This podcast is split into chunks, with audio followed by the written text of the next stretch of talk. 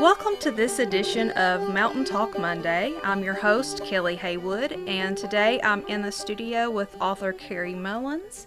Carrie grew up in Mount Vernon, Kentucky, and still lives there today, and her debut novel, Night Garden, was released by Old Cove Press. Welcome to the studio, Carrie. Thank you, Kelly. Thank you for having me.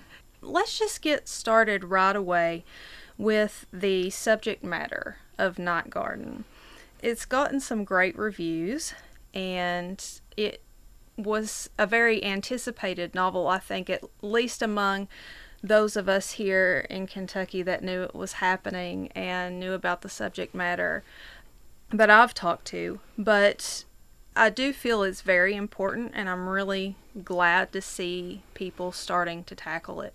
The subject matter of Night Garden is where we're going to begin. And I want to tell our listeners first that this program will discuss drug abuse, so use your discretion if you're with young children, but you can use it as an opportunity for discussion as well. I want to begin by asking you why tackle such a hard topic just right out of the gate of drug abuse and addiction for a first publication? Well, I wanted to tackle it because it was all around me and it was something that I was seeing. It was something that was affecting the people in my community and the people that I grew up with, people who were younger than me in my county. It was just something that I felt really compelled to make. It's a fiction, of course, it's a, it's a novel, but I wanted to make a kind of a record of what I was seeing around me and what was happening around me for a lot of us, I know there's a big stigma around talking about drug addiction, drug abuse. But I know, as you just said, it's something that is greatly affecting our communities. There's hardly a family that's not touched by it, yet it seems real taboo to talk about it. Where did the courage to write this novel come from? I don't know that it was courage. I just wanted to write about it because it was having such an effect on my hometown and my county. I don't know how else to say it. It didn't feel courageous when I was doing it. I did feel totally compelled to do it and kind of obsessed with it. That's really where it came from. I know when we deal with hard topics here at WMMT and we do our public affairs pieces, sometimes we find that reporting on things as a third party or telling another person's story and then sharing it with another audience opens the door for discussions that otherwise couldn't have happened.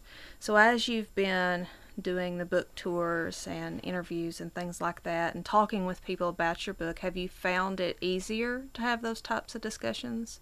Yeah, and that's definitely something that at home some younger people have bought the book, and I've been a little bit leery because there is a whole lot of adult situations in there. I'm hoping that it'll just raise awareness and get people talking, like you said, just have a conversation in my community. It certainly has felt that way to me in Mount Vernon. I was really worried, honestly, when it came out. I was worried that people would be upset with the subject matter. But I've had a lot of people who said, You've written something that feels pretty true. I think they've responded to that, and that's been really gratifying to me as a writer. And I'm hoping that it does get more conversation going. Having it affect so many of us, I think, makes the topic a very important one to be able to talk openly about and to not be ashamed of what is happening. There are reasons for everything, and I think learning the stories of how can someone come to that point, how does it happen? So I want to talk a little bit about the plot and the characters without giving too much away because I think it's really important, especially with this novel, for someone to experience it. So you wrote it from the point of view of 17 year old Marie Massey. And she is from a family with some means for here in Appalachia. You show that very subtly, but we can tell. And I want to know why did you feel it important to couch the story with her? That's a good question. I think partly because I could maybe understand her a little bit more. I also love those writers like Richard Price and Charles Dickens, who write all different strata of social classes and different intersections of that kind of thing. And I've always thought that was really interesting to look at a problem from those different kind of angles. And so Marie, as a 17 year old girl, I think that was the first thing that I had to figure out was is the age and the kind of her background. And that was just kind of my way in to the story, I think, was through her and, and her family situation and her lifestyle. I was watching a film that Herbie Smith made of Harriet Arnow here at Appalshop a while back in the late 70s, I guess it was. And she said that when she wrote The Doll Maker that everybody started talking to her as if she were Gertie. and uh, she said one man actually looked at her and he said, "Well, I thought you were going to be a big woman because she's tiny." And she said everybody thinks that it was autobiographical. And I think that is a lot of the assumption, especially with a novel that feels so real and is in the place where the author is from, whether it be a fictional town but the same general location.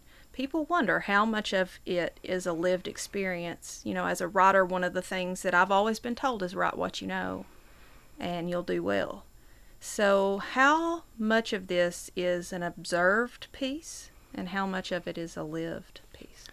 I get that question, especially from people who don't know me very well all the time, and it's, it is really funny. I would have to say it is mostly observed. I mean, I've been lucky I haven't had to go down that path. But like all teenagers, that's the other thing that's interesting about Marie and being 17 years old is that those decisions you make when you're that age, when your brain still isn't really fully formed and you can't always digest everything that's going on around you and you can't really make those decisions that you can make as an adult because your brain just hasn't formed all those pathways. But yet, at the same time, when you're that age, you can make decisions that will affect the rest of your life and impact your pathway and be pretty important for the rest of your life. I think that's why a lot of people write about teenagers for that reason. But yeah, it was mostly observed. Well, I know from my personal experiences that so much of the imagery is very real, and I see coming from the teen perspective and having Marie being new to this whole world in that she's a teen and that she's being introduced to it by an adult and an adult that she's supposed to trust. I can see that as a way to write something observed because she too is an observer. So that to me is an interesting thing. One of my biggest fears when we begin to start talking about this issue is that the people involved in the actual drug making or selling or very addicted that those people will somehow lose their humanity in not only fictional text, but as we try to tell their stories from, I guess, a second party, third party perspective, that we'll forget that they too have a story, that we're not all born to this, despite, you know, what our families may feel. And that's one particular thing that is true about the Owens family, who Marie gets involved with through her teacher, which to me also was an interesting choice. And I noticed I'm reading also David Joy's novel right now, Where All Light Tends to Go.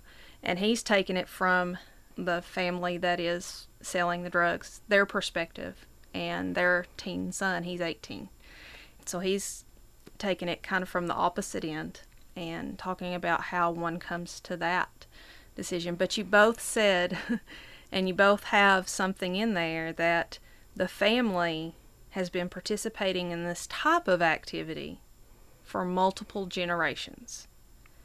Do you think that that is true with the people who are perpetuating this issue of addiction, this issue of self medicating, of outlaw money making? To some extent, Yeah, I do. Just because of my own experience, my own knowledge of some families, that's just their experience. I don't know that that culture is as widespread as it was at one time, but I think there's definitely a family component to addiction. Is it genetic? Maybe. Is it environmental? Maybe. It's probably a lot of factors, but I think there's definitely a familial component to a lot of it.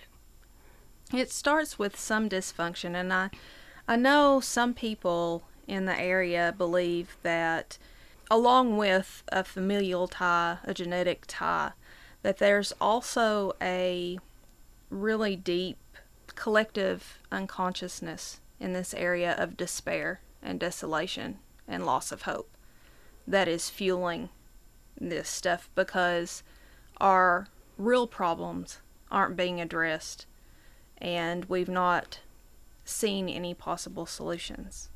And therefore, we're kind of numbed to even thinking about them, some people would argue. Do you think that that plays a part in how widespread? Because I've been shocked at times at who has gotten involved in this world and who has become addicted because their family, at least it wasn't known if they did.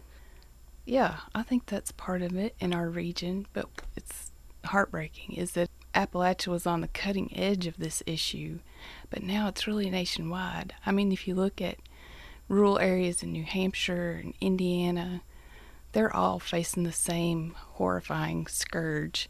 We're really looking at a horrible heroin epidemic that's really just making its way to us.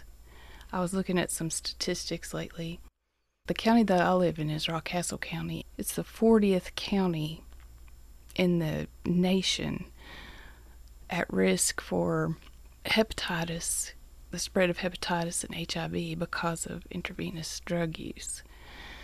And that's pretty shocking. A lot of the other counties are in eastern Kentucky. I think West Virginia has the highest spot for that. It's coming, and I think it is more nationwide now with my generation, it seems to be that it's kind of started. And then with every generation below me, it seemed to get worse and worse and worse. But I have lost several friends to addiction, whether they're now in active addiction or they've passed away. And actually, earlier this year, I lost an old friend to addiction. It doesn't matter if we leave here, even because, like you said, it is a nationwide problem. And there are a lot of things not being addressed in regards to it. One of the statistics I heard was similar to this. I'm not sure that I'm getting it exactly right, but West Virginia, there was enough opioids allowed to come into the state that if every single person, man, woman, child, had a prescription for it, they couldn't have consumed them all as prescribed. And the fact that that kind of thing is allowed to happen in an area where they already know that there's a problem, it's hard to think that there's not some kind of money or role behind that. It's mm-hmm. really hard not to believe that. Yeah. Do you find, though, I think in, in my county at least, people are finally talking about it and finally worried about it? I think it's one of the top concerns health wise of a lot of the people in my county at least. I don't know how we're going to address it. I really don't. But I think finally in 2016, I feel like people are at least talking about it and trying to figure it out. I don't know. Do you get that feeling? I do, and I really think it's being spurred on by the Gen X generation mm-hmm. and younger, the conversation. I think we've grown comfortable enough, unfortunately, with the fact that it's a real deal. And one of the things that Harriet Arnow also said in that interview was her mom had gotten on to her about writing about moonshiners. And she said, Why are you writing about those people? And she looked at her mom and said, Just because they run moonshine doesn't mean they're bad people. And I think whether it be religion or social status or what have you, I think that it makes us forget that just because someone's addicted, just because someone's selling their extra pills, that in and of itself does not make them a bad person. And I think that's one of the reasons that we're starting to talk about it more because it is our friends who are dying. Yeah. It's our cousins, it's our family members. At that point, we have to do something, or soon it will be our kids. I want to ask you the main male character, the love interest for Marie, and the, I guess, leader of the new trade, the drug trade of the Owens family, is Bobo Owens. And when I first saw the name, I was like, hmm. but you explain why, and it's a lovely explanation because I grew up next to a kid, and his name was Bubby, and it was on his birth certificate. That was his name. And, you know, at first you think, well, that's just. And then you realize there's a story with that too. And I'm so glad you told the story because that totally, like, oh, okay, you know, and I was relieved. But I want to talk about his dream because he doesn't just get into this to do drugs or to sell drugs. He already has somewhat of a problem. But he's not someone who's just sitting around on his tail, just trying to find a way to get drugs. He has a dream. So, why did you give him a dream? Well, you know, that family is a really entrepreneurial family when you think about it. They do have a lot of uh, business acumen, I guess. He saw that opportunity of having a outfitters down by the river and wanted to build that up and make it become something. And going back to his name and going back to what you said before, everybody who has these problems with addictions, they were a kid once, you know, and that's when he got that name is um, when he was a kid. But I wanted to show that too, people don't always intend to they never intend to become addicts or to for that to take over their lives. I can't imagine anybody that intends for that to be the course of their life. And like all of us, he had some dreams and he was a, a real person. And I wanted him to come across that way. I thought it was real interesting too what his dream was. It was a natural fit. He was good in a boat in the water. He had fun doing it. People who did it with him enjoyed themselves. And also, it is going to be the people of his generation and younger. He's in his early 30s, right? Mm-hmm. Who start to build a new economy here. And the fact that so many people are now saying that we've lost a whole generation to drugs and we're about to lose another. And thinking that these are the people we're depending on also to have these dreams and to be able to f- feel them out. And one of the sad things, and I think this is real for a lot of people, is that they don't see a solution without going through a back door. And for Bobo here, one way to get money to start his business was to cook meth. That was what drove him. Was actually a wonderful dream. And I wonder, you know, what would it have been like him trying to get a loan when he deserves a fair chance? You know, and I think about those of us who come from nothing now in this world that we've built with banks and all this capital and all this red tape that you have to go through. We can't just walk out of the coal mine and start a business like my grandfather did.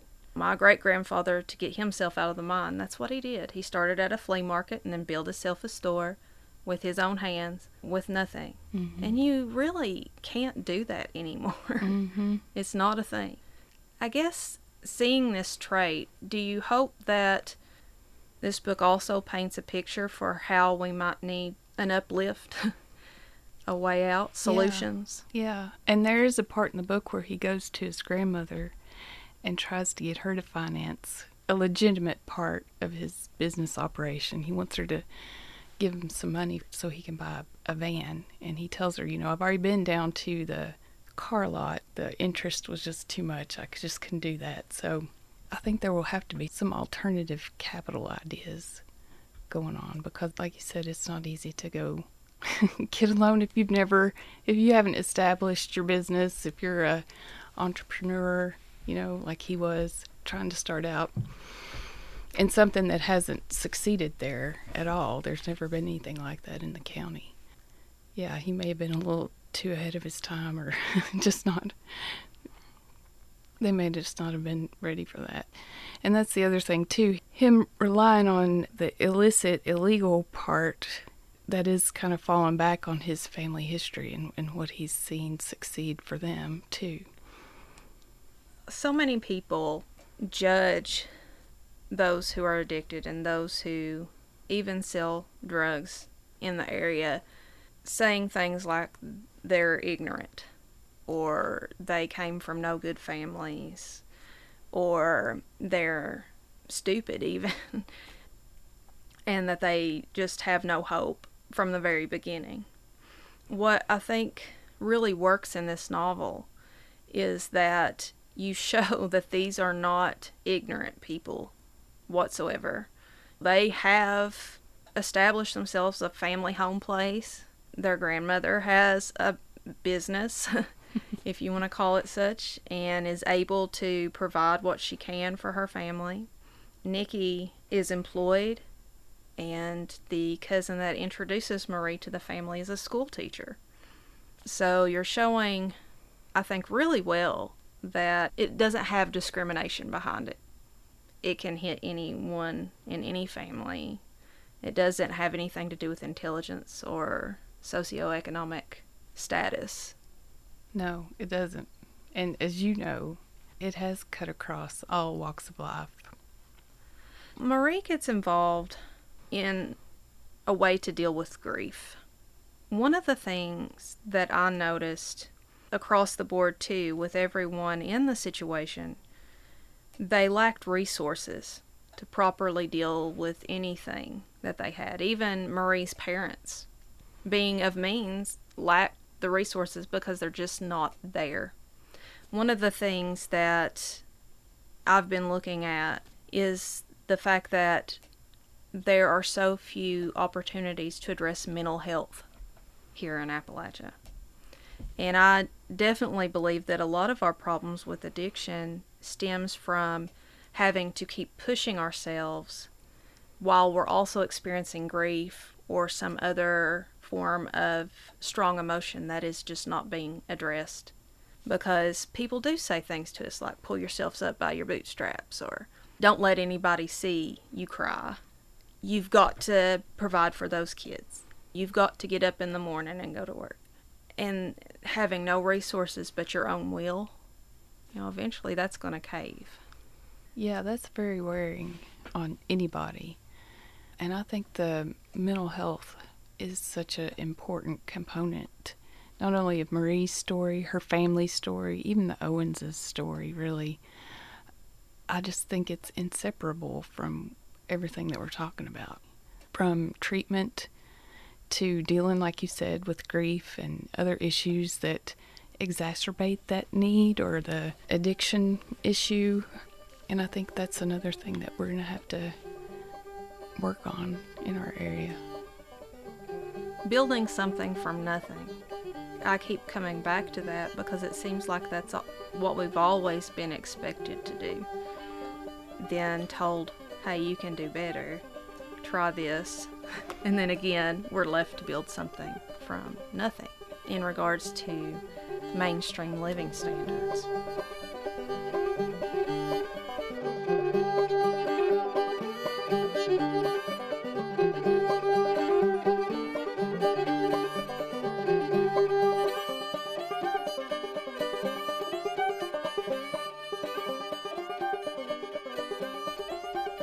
Kelly Haywood, and you are listening to Mountain Talk Monday on WMMT. Real stories, real news, real people radio, brought to you straight from the heart of Central Appalachia. Thanks for listening. The electoral map of Kentucky, Ohio, and West Virginia is a sea of red with few islands of blue. Of the 263 counties in the three states, only nine went for Hillary Clinton. Now that Donald Trump is the president elect, What do his supporters in the region want him to do? Jeff Young reports on what voters and voting data tells us about what motivated the Trump vote. Ohio Valley Resource reporters asked Trump voters what they hope he will do as president. More than Obama did. Uh, I mean, we need jobs. I don't think Trump is some savior. He's not a savior.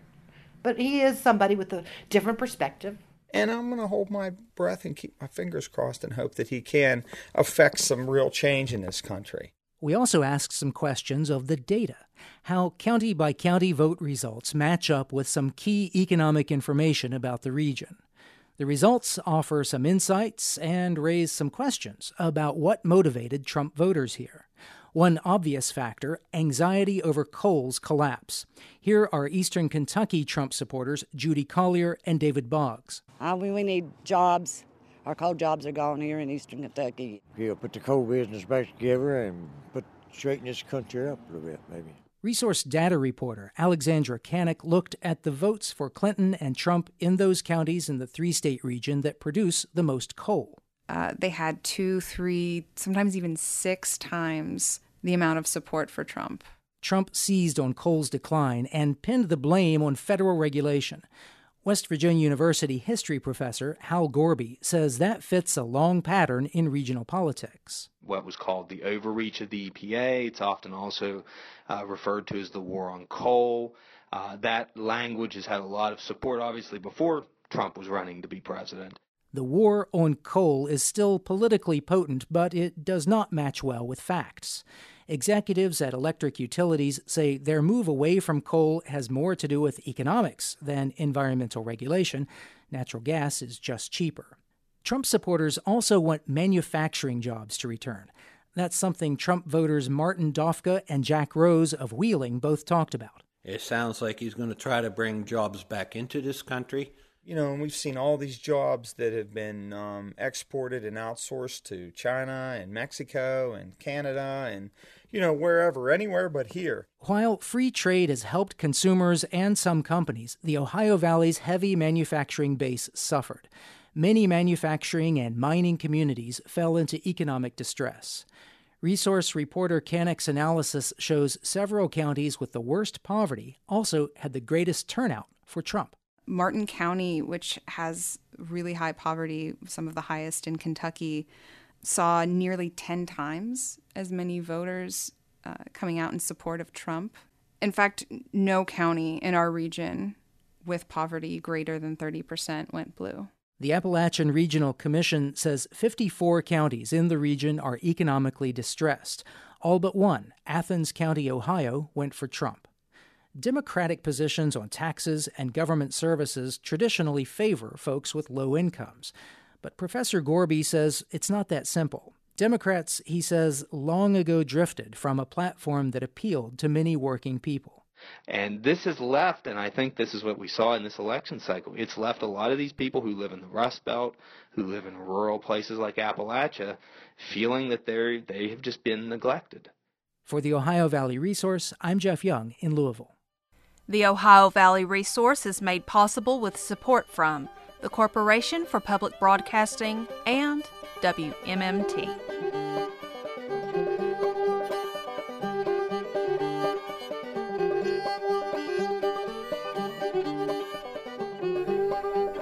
You're listening to Mountain Talk Monday, and Kelly Haywood, your host, am here in the studio with Carrie Mullins, the author of Night Garden, which is her first novel, it in a very plain and and real way deals with the issue of drug addiction in the mountains and brings a real humanity to it that I think is necessary for us to continue the conversation about how to bring solutions here. I want to ask again about the teacher the cousin of the Owens family, and how Marie gets involved with the family. That seems like a pretty extreme case. How did you choose that character, Miss Anglin? That's a good question. I've never really thought about why. I just knew that Marie needed some sort of entree into this family, and I knew it would have to be somebody that she would have had to have interacted with, right? And this is somebody that she did like, and she and her her brother hung out with her quite a bit. So this is not a very good answer, but I I think I just needed that connection, and I thought that that would work because she would have those interactions with Marie. Yeah, it definitely needs a way in. And what I like about the character is that she just doesn't abruptly end. You take her through the whole story, you take her to her own end as well. So even though she is, I guess, what we would call a minor character, she has a whole plot of her own in this story. So I think in choosing an extreme case like that, if it hadn't played out all the way through the novel, it wouldn't have worked. It wouldn't have been as believable. Good. I'm glad you found her believable. yeah, she is definitely believable. And she is a character. She's not somebody you would come across every day, for sure. When Marie meets the Owenses, I can definitely see myself up on many strip jobs with a bonfire and a party as a kid. That's pretty universal. I have found that yeah. to be the case. Okay, another thing that I wanted to ask about for the character of Marie is she does dabble in drugs as so many teenagers do. I hear people all the time say that they're shocked when the studies come back about how many teenagers actually do dabble in drugs or at least try certain drugs. And I'm wondering, Marie doesn't go completely into addiction. She makes several good choices actually throughout the novel. But that one, having her experience it also very sober, was something really striking to me as well and thinking about families who are also dealing with this sober. She is with Bobo and they're living together. His drug abuse gets worse as the novel progresses, and there are some really striking scenes where she really holds it together can you talk a little bit maybe about how Marie matures through the novel? I guess it's kind of a trial by fire, and I think if you're around that many people who are not taking care of themselves and maybe also alternatively kind of a threat to you, I think you have to, at some point, I guess it's uh, also a self preservation too, is to kind of keep it together and stay above the mess, I guess. And I think she does mature. I think she has to through the course of what happens in the novel. She has to grow up really fast in a lot of ways. There's several scenes, I don't want to give them away, but how she holds herself together and keeps her head. And then it's almost like at the same time she deals with it, but she doesn't it's like she pushes it aside and decides to focus on something more her age, mm-hmm. someone her age would focus on. Another thing is there are some anchoring characters in this book.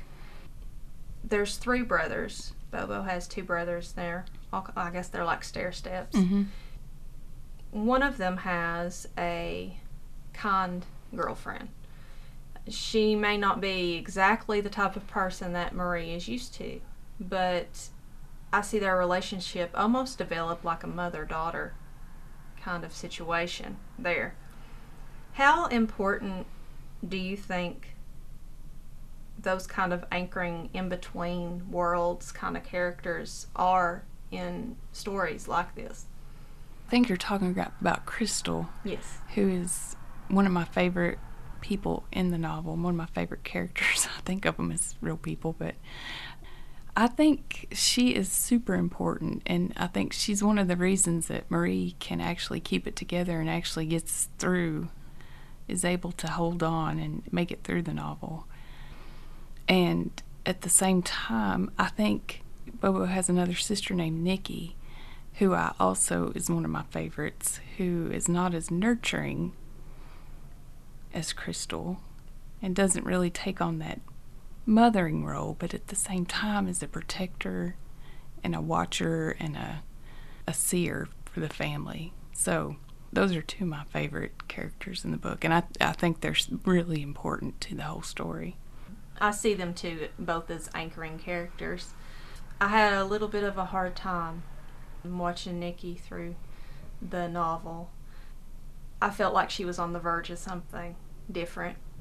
But also, I really like her role because I've talked with a lot of, especially the female authors who I've interviewed over the course of my year being here, about our culture having an underlying matriarchal culture, whereas that might not be what we show outwardly, but that's the experience in the family life is that it's really based on the mother, the grandmother, and that providing and protecting the family regardless.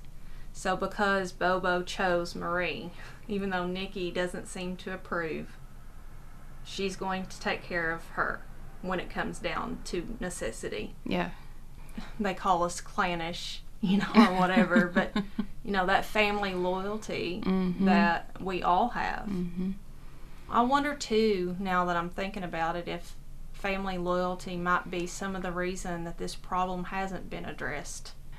I think that may be, yeah. It's hard to talk about because it feels like you're talking bad about somebody you love, right? If you're saying they're an addict or you're, you know, seeking some sort of help for them. I think that is. I think that is part of the problem. I'm sure it is actually. Yeah, and almost like you're what we would say ratting them out. It can be dealt with within the family, mm-hmm. but really a problem like that cannot. Yeah. In most cases, I think in some wonderful cases, maybe so, but I think those are few that we don't need extra resources. I think so too. And support. You've mentioned the matriarchal makeup of our families here, and you've mentioned Harriet Arnow. So I, I just have to give a shout out to my grandma Hattie, who loved Harriet Arnow's book, uh, The Hunter's Horn. She said it was the best book in the English language. She was a huge reader. And so that's really interesting that you're mentioning both of those things. That just brought that up to me. I other than the doll maker and Herbie's movie, that's the other book that she talks the most about. Yeah. Actually, I think she talks more about it than she does the doll maker. So I think it really affected her in a different way. Oh, it did my grandma. She absolutely she would argue with anybody that that was the best book she uh, ever written. I want to talk bef- a little bit before we run out of time about the process of writing and how you came to be a writer. Is this your only profession? How long have you seen yourself as someone who writes? Like a lot of writers, I've always written. I've always been compelled to do it.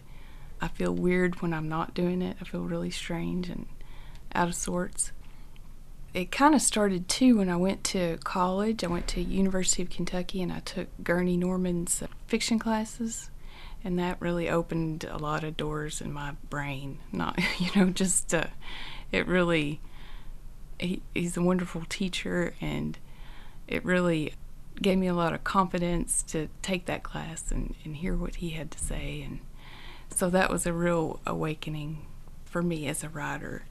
I've always written. For the past 10 years or so, I've gone to the Appalachian Writers Workshop in Hindman at the Hindman Settlement School and I found a great community of writers there, which has been wonderful. Unfortunately, I have I have to have a day job, so I do have to do work for a living.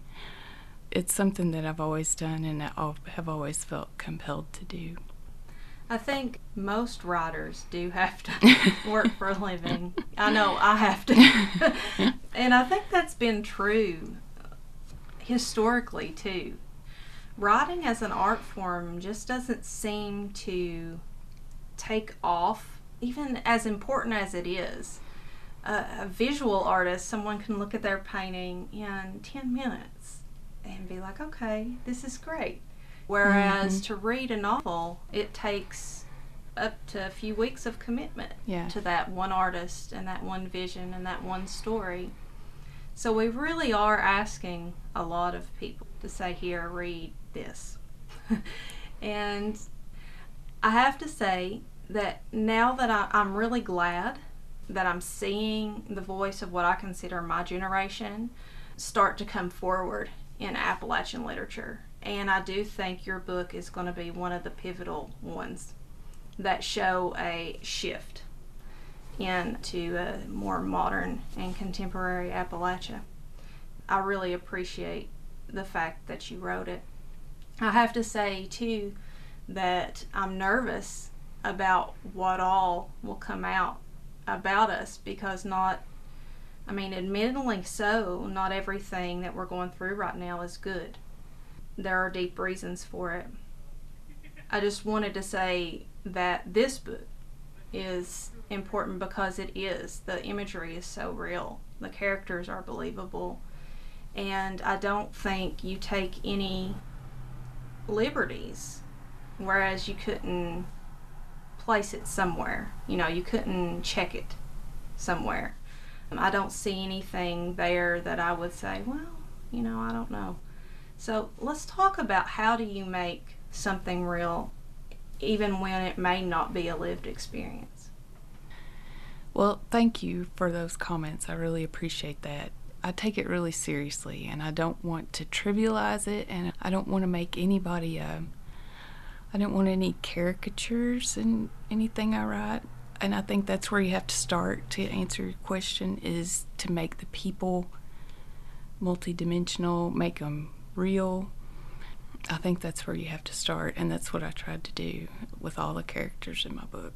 Because I think if you make them real, then you can't you can't come from it from our perspective and say you've you've hurt me because you haven't represented us correctly. You know, you haven't represented my county or my region. And also at the same time, people from outside can't say, "Oh, well, this is what the problem is. It's easy to look at and easy to answer because it's not because these are real people." So that's what I was attempting to do. I think it comes across very clearly that these are very complex issues and that there's no one person dependent on within a, a group of people.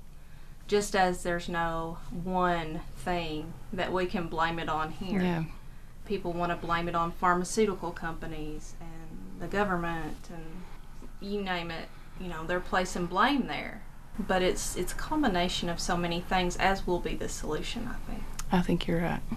I really hope that this at least starts some dialogue or starts some people talking. I don't think I, I have any answers, but I, I sh- it is sure something I have thought about and want to try to figure out.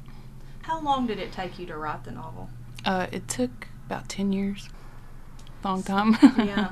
So I think we've been dealing with this issue in a more open way for about 20 years. So you've been seeing it through for a while, which you can tell that it's a deeply understood situation. You talked about the support of your writing community. How integral is that to finding success as a writer? It is very important because when you're writing, you're, it is such a solitary endeavor. Nobody else can help you do it, really, on one level. But to be able to, to bounce your ideas off of and your, your work, you know, what you're working on, off of your people that you trust and people who maybe even are working on the same kind of stuff that you're working on is so important. I can't really say that I would be here if I didn't if I hadn't had that community. I had a great writers group in Berea of women who were very different, who were so helpful. And then of course the people that I knew from the writers workshop at Hindman were really, really throughout those ten years super helpful too. Do you have any other publications? I have some short stories that have been published in different journals. Are they still distinctly Appalachian, your short stories as well? Yeah, I would say so. Definitely. yeah. I think back to Gurney Norman, I got to take a workshop with him. Just sitting there in the workshop, it was very free flow, but being in the presence of someone who's accomplished what he's accomplished has a way of inspiring, regardless of what happens there. And I have been to Hindman one time, and I found it also the same. Mm-hmm. I was mm-hmm. very productive while I was there. Mm-hmm. And I do notice that I tend to be more productive when I am around more writers. One of the reasons I like interviewing as well. As far as the publication process, do you have an agent? Is that important? I hear people saying that either they publish their first novel and then get an agent, or they get an agent to publish their first novel. How does that whole process work? Well, how it worked for me is my book has been published by a really small press in Lexington, Kentucky. It's called Old Cove Press. It's Nyoka Hawkins and her husband, Gurney Norman. So that's kind of that connection. They had put out quite a few books of poetry. If you know of Frank X. Walker, they did a, uh, quite a few of his early works, and they put out one of Gurney's earlier works that had been, I think they recorded it here. Ancient Creek. Ancient Creek, that's yeah. right. And then they put it in written form. Old Cove did. So I didn't have an agent, and like I said, it's just a very small press, small but excellent press out of Lexington, so it's local. So my experience has been, you know, different than somebody who has an agent, has a New York publisher, and that kind of thing. It makes me really happy to be with a local small press. I think there's a lot of advantages to that. They have a great website, so they've done a lot of that, and they've really they've helped me find different places to go to, and they've definitely set me up with some great readings in Lexington. But I think it's pretty universal anymore that as an author, you have to hustle and you have to figure out what your audience is and how to reach them. So I think that goes whether you're with a small press or even if you're with a large press, you've got to figure those two things out. I don't know that I've done a great job at that, but I've I've tried. We've had quite a few events, and we just went to the uh, Kentucky Book Fair last week. That was really fun, really awesome. I've never been. Is it just a room full of Kentucky authors and their books? That's exactly what it is. Publishers? Yeah, and they have some great panels and great readings all through the day, music, things like that. But it's a great event. I've gone for a lot of years, and it was fun to be uh, sitting behind a table this time. Mm-hmm. Yeah, one of the things the other author I was talking about that had gone with the small press was Willie Dalton, and she did say that at some of these events that she's also been to with her book, that she asked some of the ones who were with bigger publishers if their experience was similar to hers, and they said yes. it doesn't matter who you're with, you have to. You have you, you do. You just have to figure out who might be interested in your book and how to reach them. Mm-hmm.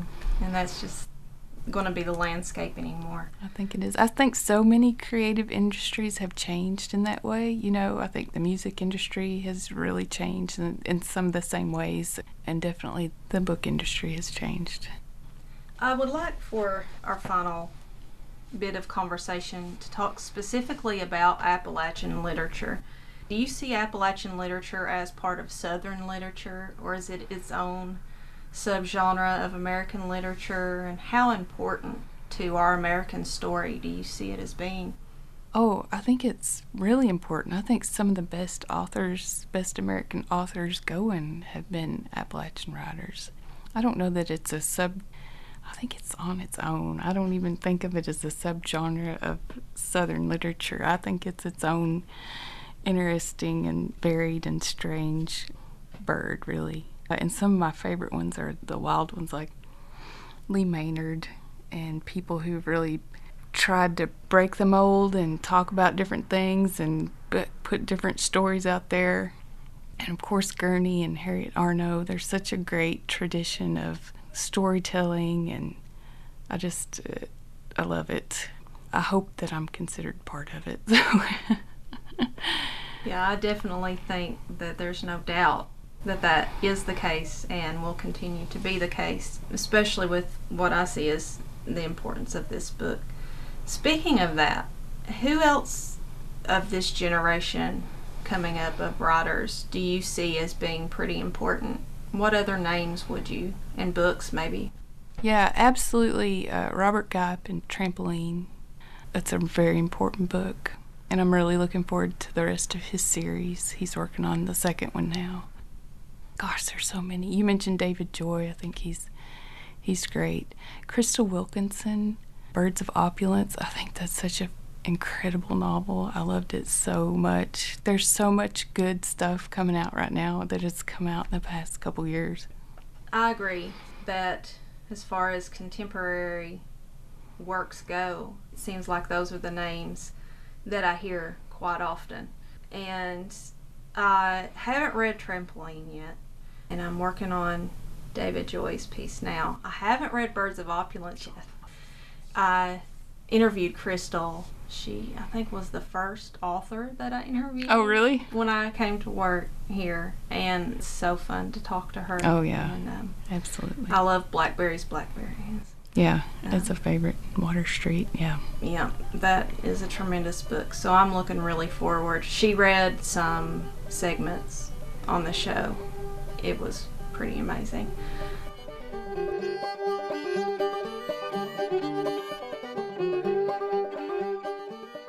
Miss Anglin set up the lines of oxy for them on her coffee table.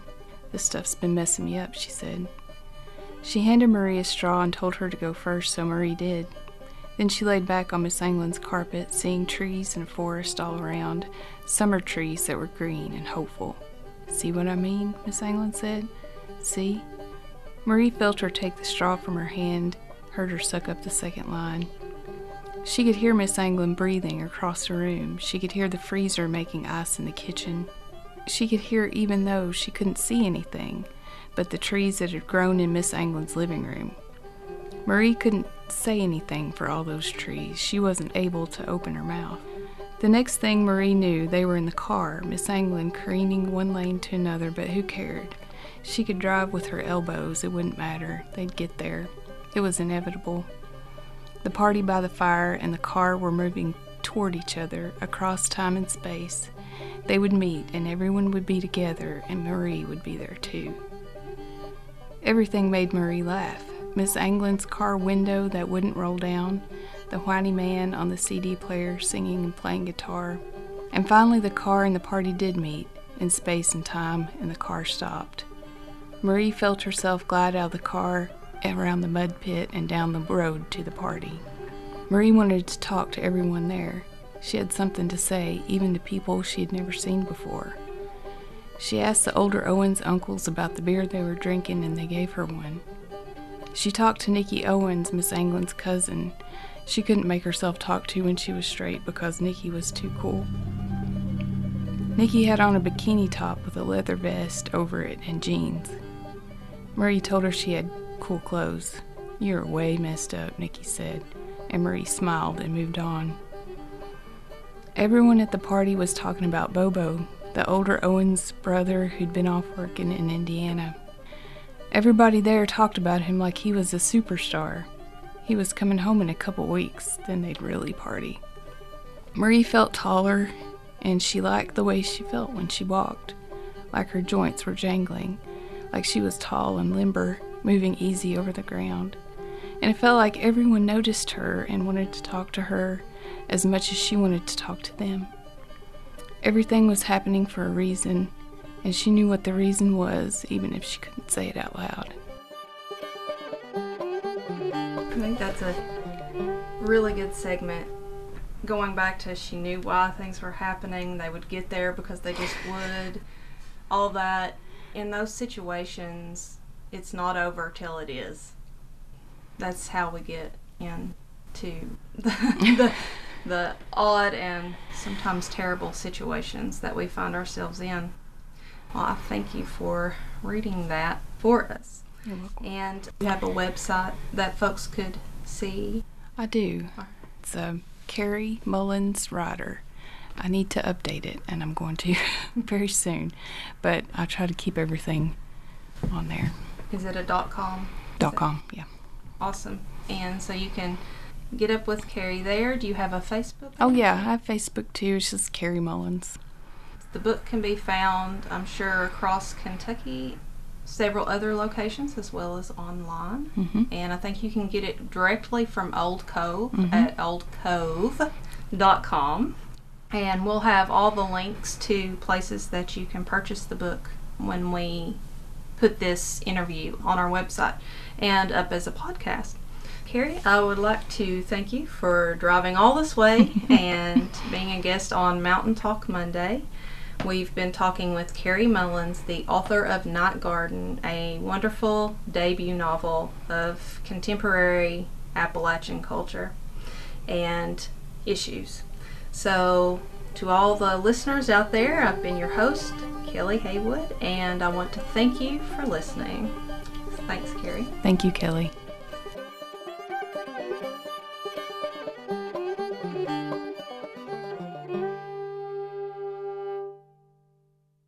If you or a loved one has been or is currently a user of heroin, please listen closely. You may have become aware through news reports over the last months that the number of overdoses from heroin in the area are on the rise, and many are proving fatal. This is due to the drug being cut with potent synthetic chemicals. You may use your normal amount of heroin, or even a smaller amount, and still suffer from an overdose. Van Ingram, the director of Kentucky's Office of Drug Control Policy, explains what makes dosing unreliable. The heroin that we see in Kentucky is not from Afghanistan or that region. It's from below south of the border. Heroin, of course, is an agricultural product. It comes from a poppy, something that you have to grow. Well, the cartels have realized, well, you know, we can move away from an agricultural product that requires labor, that's dependent on weather, that's dependent on time it takes to grow it. We can move away from that. We can buy chemicals from China and produce our own synthetic opioids. So fentanyl is often an end-of-life drug, but it's a very strong painkiller. So you can take a little bit of heroin and a little bit of fentanyl, mix it together. The user is going to get that euphoric effect, but because fentanyl is 30 to 50 times more powerful than heroin, it takes just very little to get there. In 2014, we saw fentanyl involved in 121 overdose deaths. Last year, fentanyl was present in the bloodstream of 420. If that dealer doesn't get that mix just right, it's going to be a fatal overdose situation. This is going to be the new norm. Cartels are going to stick with this business model, move further away from heroin and more into these synthetic drugs. But I feel like we have an obligation to warn people the heroin you think you're buying may not be heroin.